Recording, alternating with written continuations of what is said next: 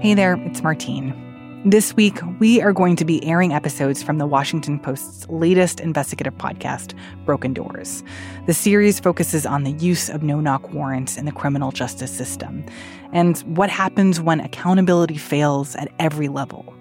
The series wrapped up earlier this year, so if you've already listened or are just curious about news that happened regarding no knock warrants and the cases the podcast covers, we also have an episode out now that gives listeners a comprehensive update. It aired on Monday, so take a look at that. We'll also put a link to the episode in our show notes and at postreports.com. And now, the first episode of Broken Doors. It's called That's What You Get. And just a warning this episode contains explicit language and descriptions of violence. Okay, here's the show.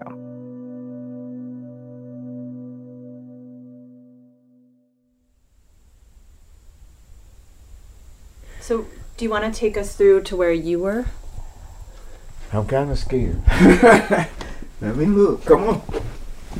I don't think I got lights though. Nope, the light's not working here. But this is where I was. Benji Edwards is leading me through his childhood home. It was built by his mom and dad in the 1960s. We're in a small town in Mississippi, in the heart of the Bible Belt. It's about two hours from Birmingham. I grew up right here. My bedroom is that last door right there to the to the left. I came here to this town, Smithville, to meet Benji after I learned what happened to him.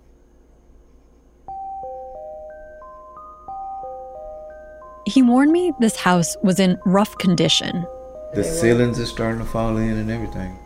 Now it's in bad shape. It was in bad shape then, but it was livable, you know. There's a noticeable dent on the front door, and a tarp covered the roof. Mosquito netting was tacked up on one of the windows, and the mint green siding was caked with dirt. It was kind of cramped growing up here with his five siblings.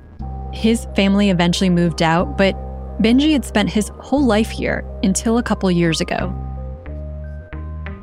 The repairs were hard, but it was the memories of what happened here that made it too difficult to stay.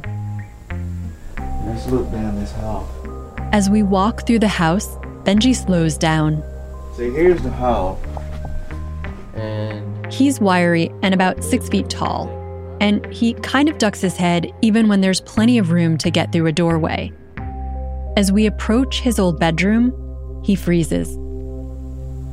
I was in this room here. I was in that bed. That's the exact bed. He won't walk into the room. Only the tips of his fingers go through the doorway as he gestures. And was it? It was cold outside. Yes, it was cold. It was in November and it was real cold. And I I had no shoes, no shirt on. This is where he was sleeping on November 15th, 2014. He was tired. Benji would have been 53, working long hours at a furniture factory and struggling to make ends meet. Benji's friend Eva and her kids were staying with him at the time. He had gone to bed, but the kids were watching a movie around 9:30 p.m. in the living room. It seemed like just another quiet Saturday night. Out of nowhere, there was a huge boom at the front door. This door right there is where the battering ram hit. This door flew open. All of this was knocked off. No one knew what was happening. Okay, those kids were right here on the floor sitting in front of this love seat right here, two teenagers. The kids were right by the front door in the living room. Benji heard the noise all the way in the back of the house. And the bang is what woke me up. And then I kept sitting there trying to, you know, focus and understand what it was, but I never heard police or nothing like that. And that's when they burst through the bedroom. It was the Monroe County Sheriff's Office.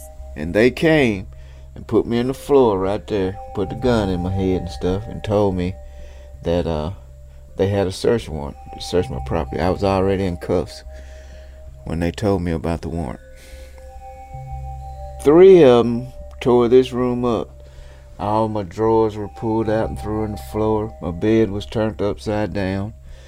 And another two officers, one was in the hallway and one was in the kitchen. They were pulling the paneling from the wall, looking behind the paneling. They were in the cabinets, pulling down stuff, looking behind the cabinets. Benji said there was about $15 worth of cocaine loose on a dresser. He said it belonged to a friend. Deputies found that pretty quickly, but he says they were also yelling about cash. You know, they kept, that's what they kept hollering. Where's the money? Where's the money? Where's the money? Where's the money? Benji, meanwhile, asked to see a search warrant. But he says the sheriff and deputies standing in his living room didn't respond. As I started asking questions, they got quieter and quieter and quieter. And you at some point asked to see the warrant? I asked to see the warrant while I was on the floor. Mm-hmm. And what they say? Never said a word. Benji says they didn't leave a copy of the warrant, which is something police are supposed to do. He never saw the search warrant until I shared it with him last summer while we sat around his kitchen table. I found it when I was sifting through hundreds of documents related to drug raids in Monroe County. It's why I had called Benji in the first place, because what I saw on the records was so unusual.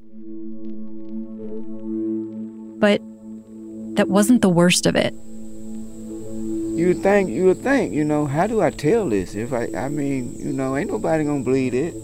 You know, you, you'd have to see it. You'd have to live through it. Cause it's just something sound like it would be made up.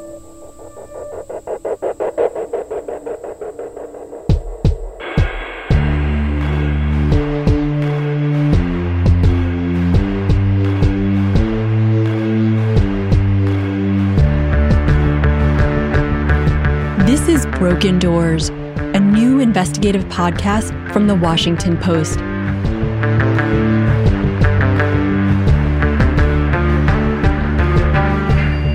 I'm Jen Abelson, and I'm here with my colleague, Nicole Dungca. Jen and I are investigative reporters. And what Jen described there, that unusual warrant, as we reported this out, we've seen what? Hundreds of them? So many examples of questionable no knock warrants. This is a series looking at how easy it is to carry out one of the most intrusive and dangerous forms of policing, and what happens when accountability is flawed at every level. The threshold for a no knock warrant is very high. You're invading somebody's home, and it's easy for that to go astray. We began this investigation after Louisville police killed a young black woman during a botched raid two years ago. Breonna Taylor's death sparked a national reckoning over these warrants. She didn't deserve that, so I can't give up. I can't walk away. In the coming episodes, we're going to explore the reality of how no knock warrants are used in the American justice system. I know they didn't have probable cause. Probable cause don't mean shit in Amory, Mississippi. We'll take you from a sheriff's department in a rural community to a large urban police department. Well, I mean, to sum it up, it's they shot the wrong person. We'll find out what it means when judges approve warrants haphazardly and quickly, sometimes just by tapping the screen of their phones. What gets lost sometimes is the due process in that speed. And we'll confront some of the people accused of abusing no knocks. I, I want to know did You know what you're doing? You're interrogating me.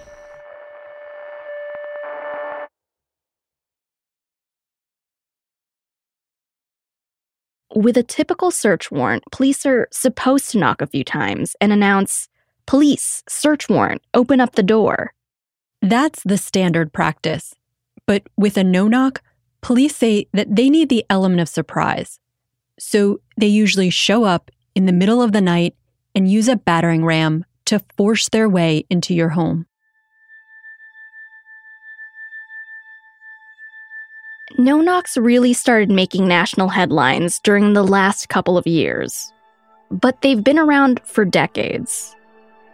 America's public enemy number one in the United States is drug abuse. Soon after he took office, President Richard Nixon seized on the public's growing fear of crime to wage a war on drugs with new aggressive policing. And no knocks were a key part of that. In order to fight and defeat this enemy, it is necessary to wage a new all out offensive. I have asked the Congress to provide the legislative authority and the funds to fuel this kind of an offensive. There were awful consequences almost immediately after police began using no knocks across the country. They often targeted people of color and happened in poor neighborhoods. Police leaders have continued to defend these high risk searches, saying they're not as widely used as people think. Like Patrick Yoes, the president of the Fraternal Order of Police, the country's largest police union. If there is probable cause for a warrant and there's a need to be able to, to execute that warrant, it, there may be instances in, in the circumstances around that where officer safety with the element of surprise may be to an advantage. This controversial tactic has gone before the U.S. Supreme Court several times. They've ruled no knock should only be used in certain circumstances, and officers are supposed to justify that a suspect is dangerous or could destroy evidence if police knock and announce themselves. But that isn't always the case. And the tragedies haven't stopped, even in communities that have tried to limit the use of no knocks. I'm here, lock! No! So we started asking how often are these kinds of warrants used and why? How often are they actually necessary? Exactly how many people have died because of them? And what does it mean for the survivors left behind? We tried to understand the scope of these tragedies in recent years. We did that by starting with this database the Post has of every fatal police shooting since 2015. And we started there because we thought it could help identify all the fatalities involving no knock warrants. But it was a lot harder than we thought. We had no clue how difficult this task would be. Some courts sealed the search warrants, and others didn't keep the records. We couldn't figure out definitively how many deaths involved no knocks. Most police departments don't keep track of them. And we couldn't find anyone on a state or federal level who has collected this information over the last several years. So we tried to find search warrants in lawsuits involving no knock raids and we also began reaching out to survivors across the country. In so many cases where people were hurt or killed, we learned just how little surveillance and information police actually needed to get a no knock warrant. Sometimes they didn't know the names of the suspects or whether children lived in the targeted homes, or they didn't even have the right address.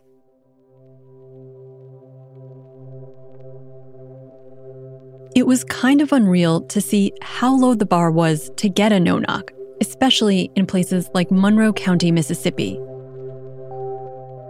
That's where I found Benji Edwards and that no knock warrant that just didn't add up. And pretty quickly, we started to uncover that in Monroe County, no knock raids were the rule rather than the exception.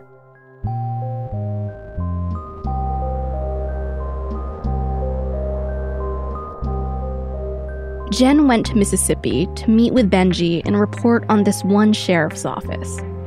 From time to time, she'd update me on what she found.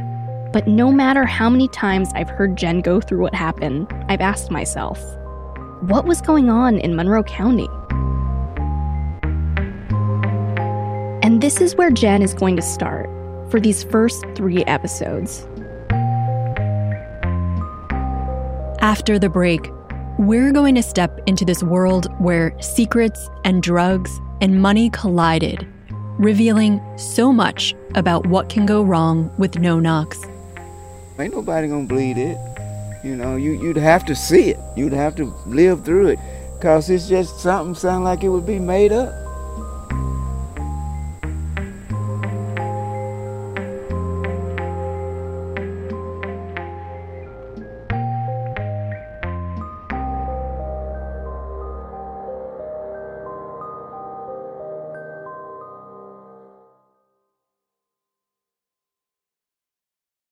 Hey there, I'm Dr. Maya Shankar, and I'm a scientist who studies human behavior. Many of us have experienced a moment in our lives that changes everything, that instantly divides our life into a before and an after. On my podcast, A Slight Change of Plans, I talk to people about navigating these moments. Their stories are full of candor and hard won wisdom. And you'll hear from scientists who teach us how we can be more resilient in the face of change. Listen on the iHeartRadio app, Apple Podcasts, or wherever you get your podcasts. A lot of Monroe County is rural and poor. There aren't many big businesses around here, and some towns are really tiny. There are less than a thousand people in Smithville, where Benji Edwards lives. Benji told us he's felt targeted as a black man in Monroe County, especially by law enforcement. Nearly a third of the county is black, and there are some areas that are pretty segregated. East on Scribner Lake Road, Fort Mississippi 25 South, then turn left onto Mississippi 25 North. I ended up spending a couple of weeks here in June and August last year with audio producer Reena Flores. Um, it's a slight right okay. exit. We noticed these sheriff's trucks everywhere at the gas station, the Dollar General. Many of the communities are so small that they don't have a local police force. That means the sheriff's office is the primary law enforcement around here. They have about a few dozen deputies for a county with roughly 35,000 people. And everyone we spoke to told us they had a lot of power. So, yeah, these are the cars I've been seeing all over the county these white pickup trucks with blazoned with yellow and black sheriff and sheriff star. So many of the people we talked to told us about problems with the sheriff's office, and they all warned us to be careful. You ladies stay safe. Yeah, you too. And stay out of trouble. You too. And know that now, I'm serious. Everyone tells us to Turn stay safe. Off.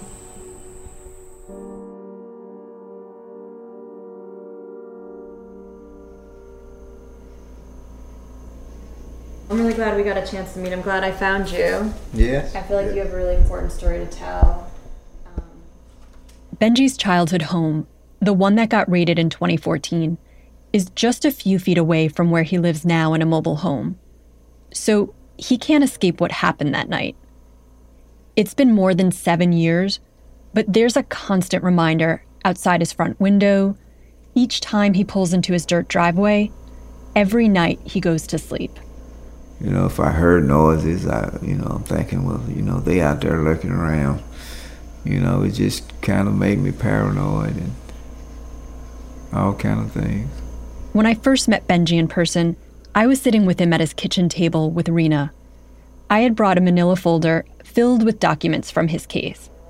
And again, the reason I had reached out to Benji was because I had found a no knock warrant with his name on it. But outside of that, there was so much about it that didn't make any sense to me. So you didn't get to see the search warrant? No, I never seen it. Still haven't. I had asked Monroe County for every search warrant involving drug raids over several years. I didn't get what I asked for, but they gave me some records. And that's where I found Benji's warrant. So there are three parts to any search warrant there's an affidavit the written statement swearing everything is true.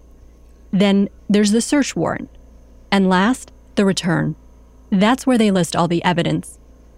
In Benji's case, the affidavit wasn't even signed by the person who requested the warrant the head narcotics officer, Deputy Eric Sloan.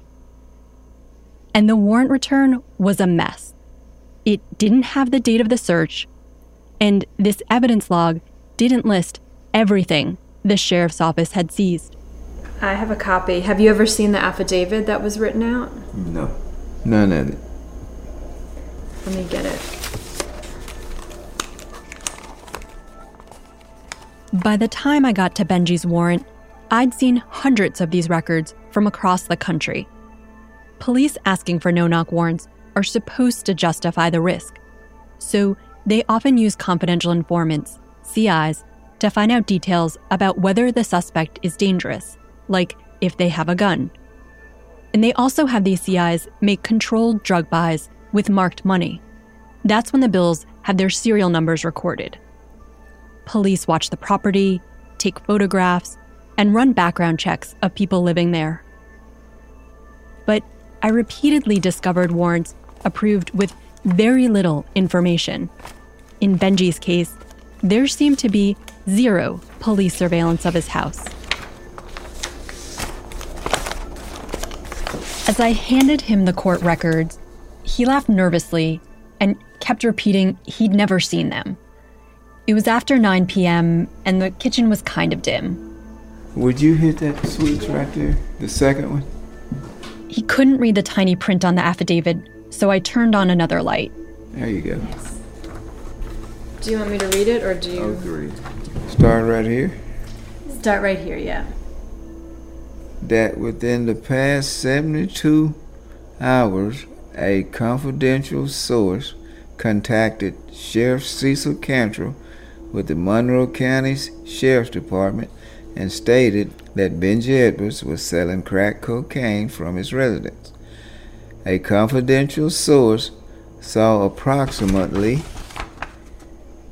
half ounce of cocaine at the residence of Benji Edwards within the last 72 hours.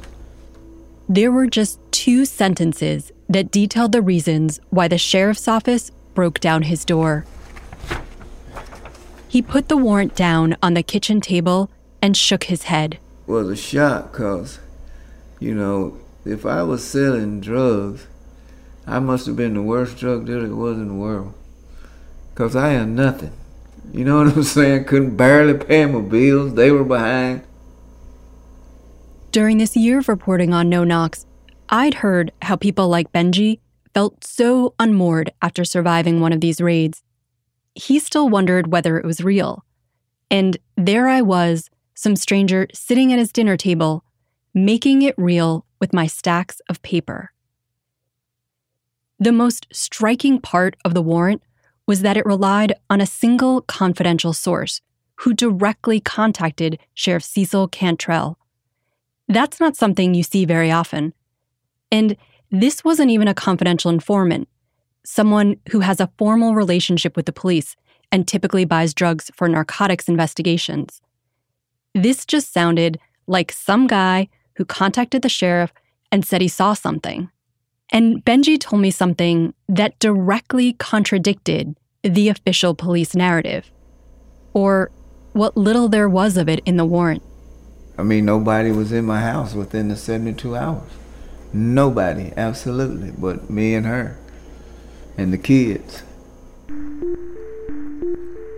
Two kids and the woman who was staying with him, Eva York. She came to Benji's after getting into a fight with her boyfriend. His name is Joe Wade Jr. It's important to know they're both white, and Joe, he didn't like that Eva went to Benji's. So Joe decided to enlist some help and made a call to the sheriff. How did you find out who the confidential source was? Well, he told me. So he just made up this wild story, I guess. And he hadn't been in my house in two or three years. Benji and Joe had actually known each other for a while and had mutual friends. Sometime after the raid, police ended up interviewing Joe and Eva. I got the actual recordings from a local police department through public records requests. All right, today's date is May the 28th, 2015. It is 1:03 p.m. And that's where the blank spaces on that no-knock warrant began to fill in. Detective Long here at the Amory Police Department, along with state your name, sir. Joseph Wade. Here's a police detective interviewing Joe. Where does this all begin in your in your mind? Where does this all begin? Okay, I was living in Alabama. Me and my girlfriend Eva York at the time um, had been fighting over the weekend. She had left and uh, went to Benji Edwards' house. And Joe said that on that quiet Saturday night, he talked to Eva and threatened to call the cops on Benji. all the time. So I called her and told her that she needed to leave and take her kids with her, or I was going to call Cecil Cantrell and tell him that uh, Benji's selling drugs and I didn't want them kids down there around all that. And she refused to leave, so I called Cecil and I told him the deal. Uh, I currently bought drugs from Benji before. Uh, a year or so passed ago. Uh, and I knew he kept his drugs out. I knew he had a firearm and he was a convicted felon. Um, All right, let's let's stop here just a second. Now, you said you bought from him before, and this is in the past or recent? no, uh, it's, it's been over a year.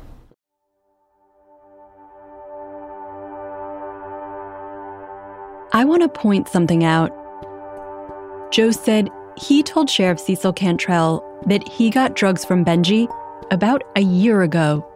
That conflicts with what was written on the affidavit that the confidential source saw drugs in Benji's home within the last 72 hours. And remember, Benji also said no one visited his house during this time. Besides the sheriff, Joe contacted someone else that night Eva's son. And this is how Eva explained it to the police. We was sitting there watching a movie at Benji's about bedtime.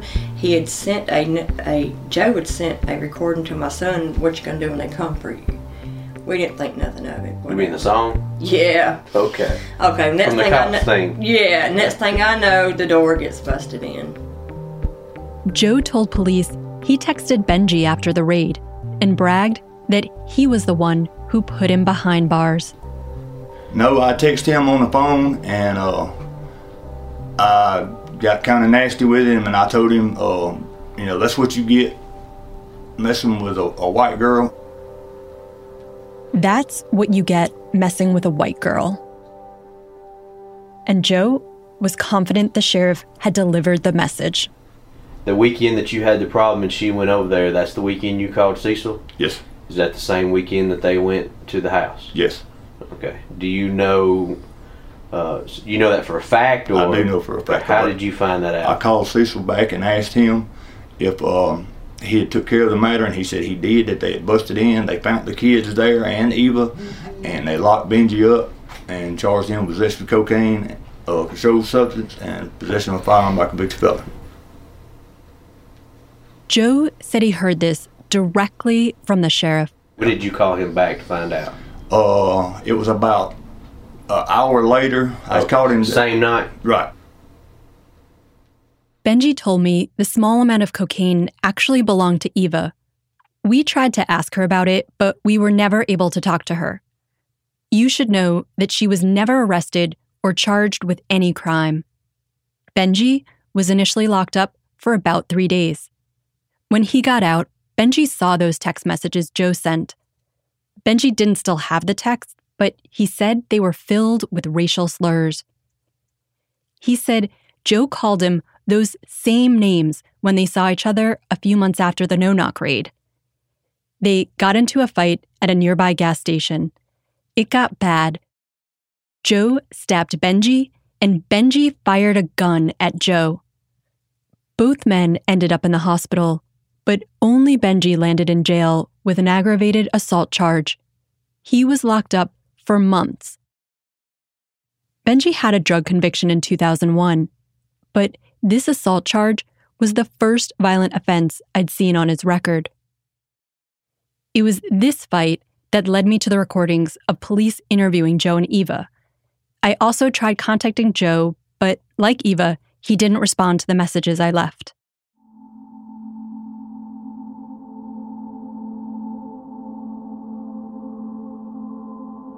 Remember getting chills the first time I heard the police recording of Joe's interview. It was extraordinary for me to listen to, to hear so clearly how easy it was for Joe to set into motion one of the most aggressive and intrusive policing tactics. Like I said, I've read through hundreds of warrants, but I'd never seen anything like this. A no knock raid based simply on a call to the sheriff. Like Joe is just asking for a favor to borrow a power drill or something. And it made me wonder just how many no knocks have been used and abused in this so called war on drugs. They was just doing this, and we weren't the only ones. They did this to a lot of people, you know. And, I, and like I said, I confronted them, and they said, "Do you think we just go to people's house and we don't know?" I said, "Okay, where's my half ounce at then?" You know, that kind of left them speechless.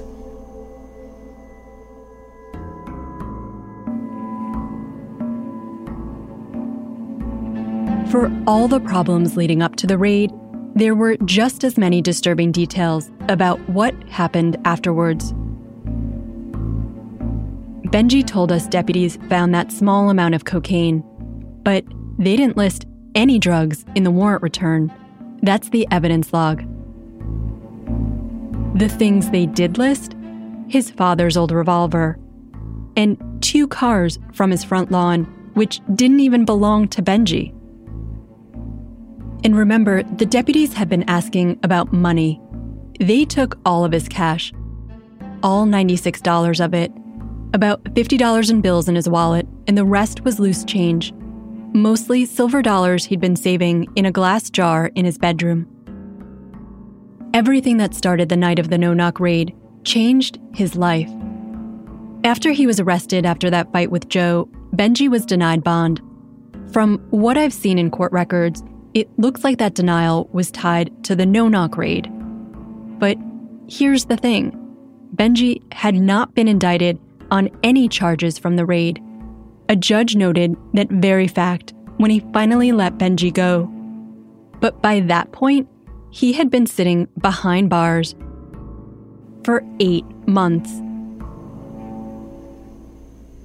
Now I got the papers over there that I was not charged with the drug charge because they didn't indict me till way on down the line.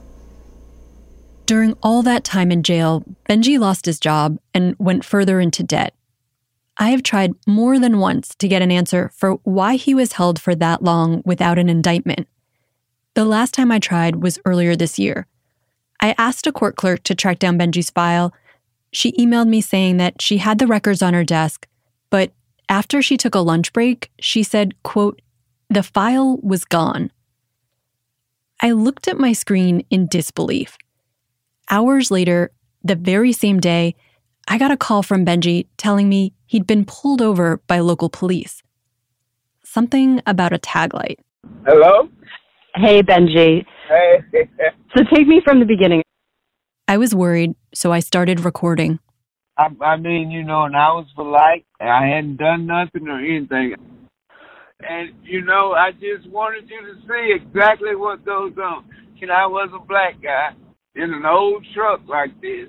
And probably the only reason I got out of it without going to jail or anything like that, which I haven't done anything, was because he heard you say, okay, I'm going to record this.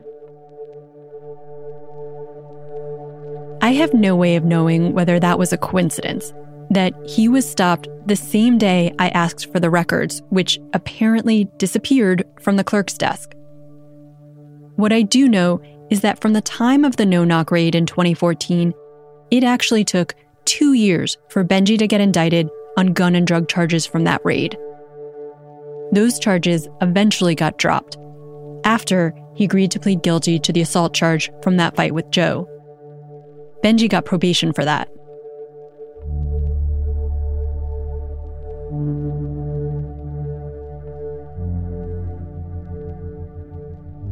Even now, Benji struggles to understand why it all happened, why police needed to break down his door and put his life in danger, as well as the lives of Eva and her kids.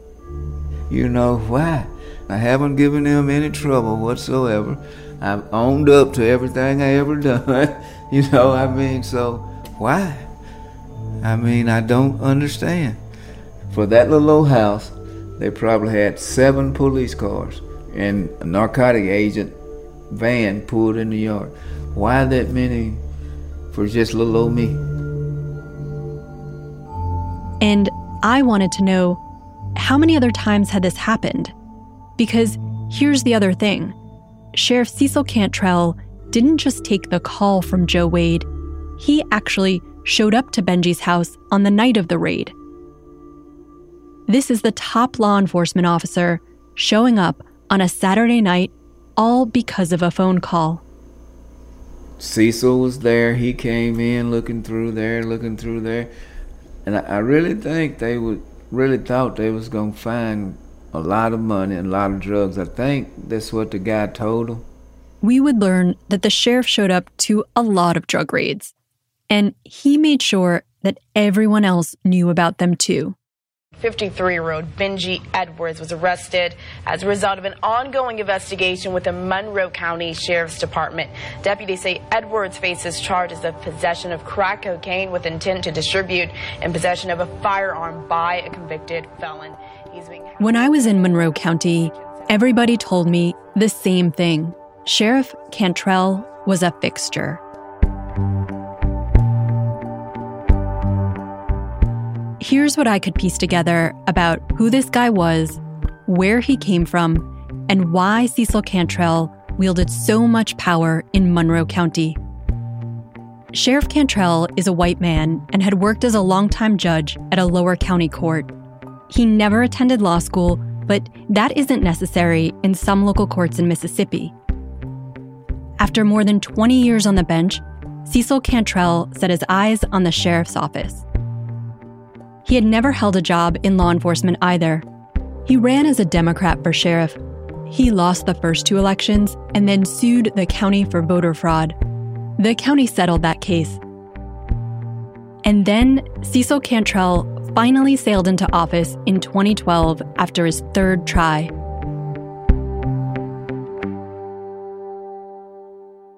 He had campaigned on cleaning up the drug problem in Monroe County and stayed laser focused as sheriff. Monroe County tonight, more than 400 people are wanted for what Sheriff Cecil Cantrell is calling a historic roundup of offenders. That's one reason our county's got much safer because we are after the drug dealers.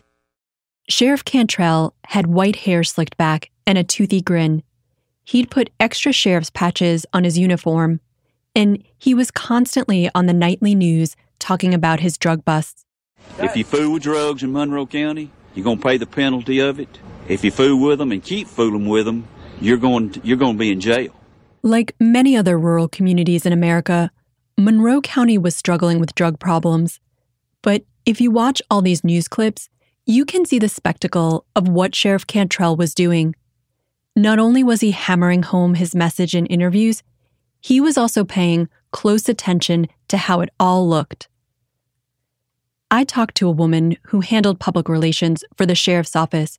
Her name is Tanya Willems. And Tanya told me that Sheriff Cantrell scolded her if she didn't arrange the money seized from drug busts in a certain way for the television cameras. All the money had to be spread out.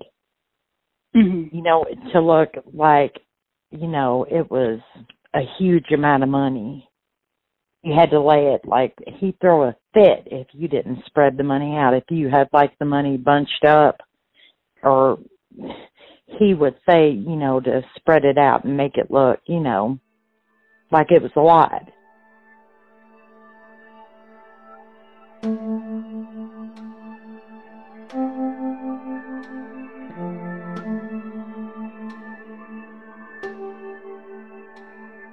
There was a lot to unravel in Monroe County. We spent a long time investigating the alleged corruption here and how no knock warrants enabled it. We'd learn about accusations of extortion, theft, and sexual misconduct lodged against the sheriff's office and narcotics unit. And we'd explore the seemingly limitless power to carry out these no knock raids by Sheriff Cantrell and his head narcotics officer, Eric Sloan. He's the deputy who asked a judge to sign off on the warrant for Benji's house. But Benji's story was just the beginning. And I was starting to piece together how it connected to other questionable raids. Benji told me he knows he's one of the lucky ones. You know, it kind of, you know, shook me a little bit. I'm going to say more than shook me. And he still thinks about how things could have ended differently if those two white kids hadn't been sitting in his living room. At the time and then afterward, knowing that there were teenagers in that front room, like what do you what do you think about that? Well, you know, that bothered me. You know, that they just run over top of them. And you know, had not been for them or the people there, you know, I don't know what they might have done. You know, maybe they saved my life. I don't know. Benji was still locked up at the Monroe County Jail in 2015 when he learned about another drug raid in the middle of the night. It was another no knock, not too far away, where a man named Ricky Keaton lived.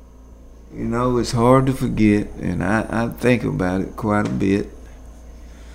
You know, and, and you know, I still wonder, you know, if, if if they come to do the same to me as they did Keaton.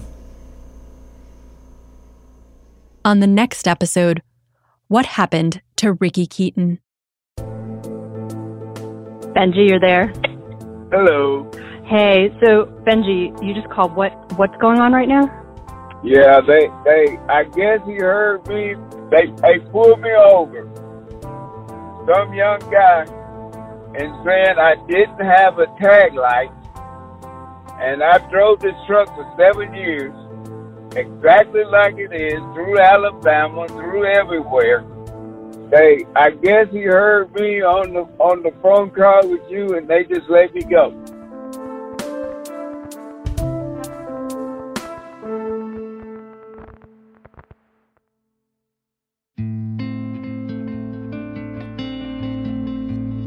Broken Doors is hosted by Jenn Abelson and Nicole Dungca.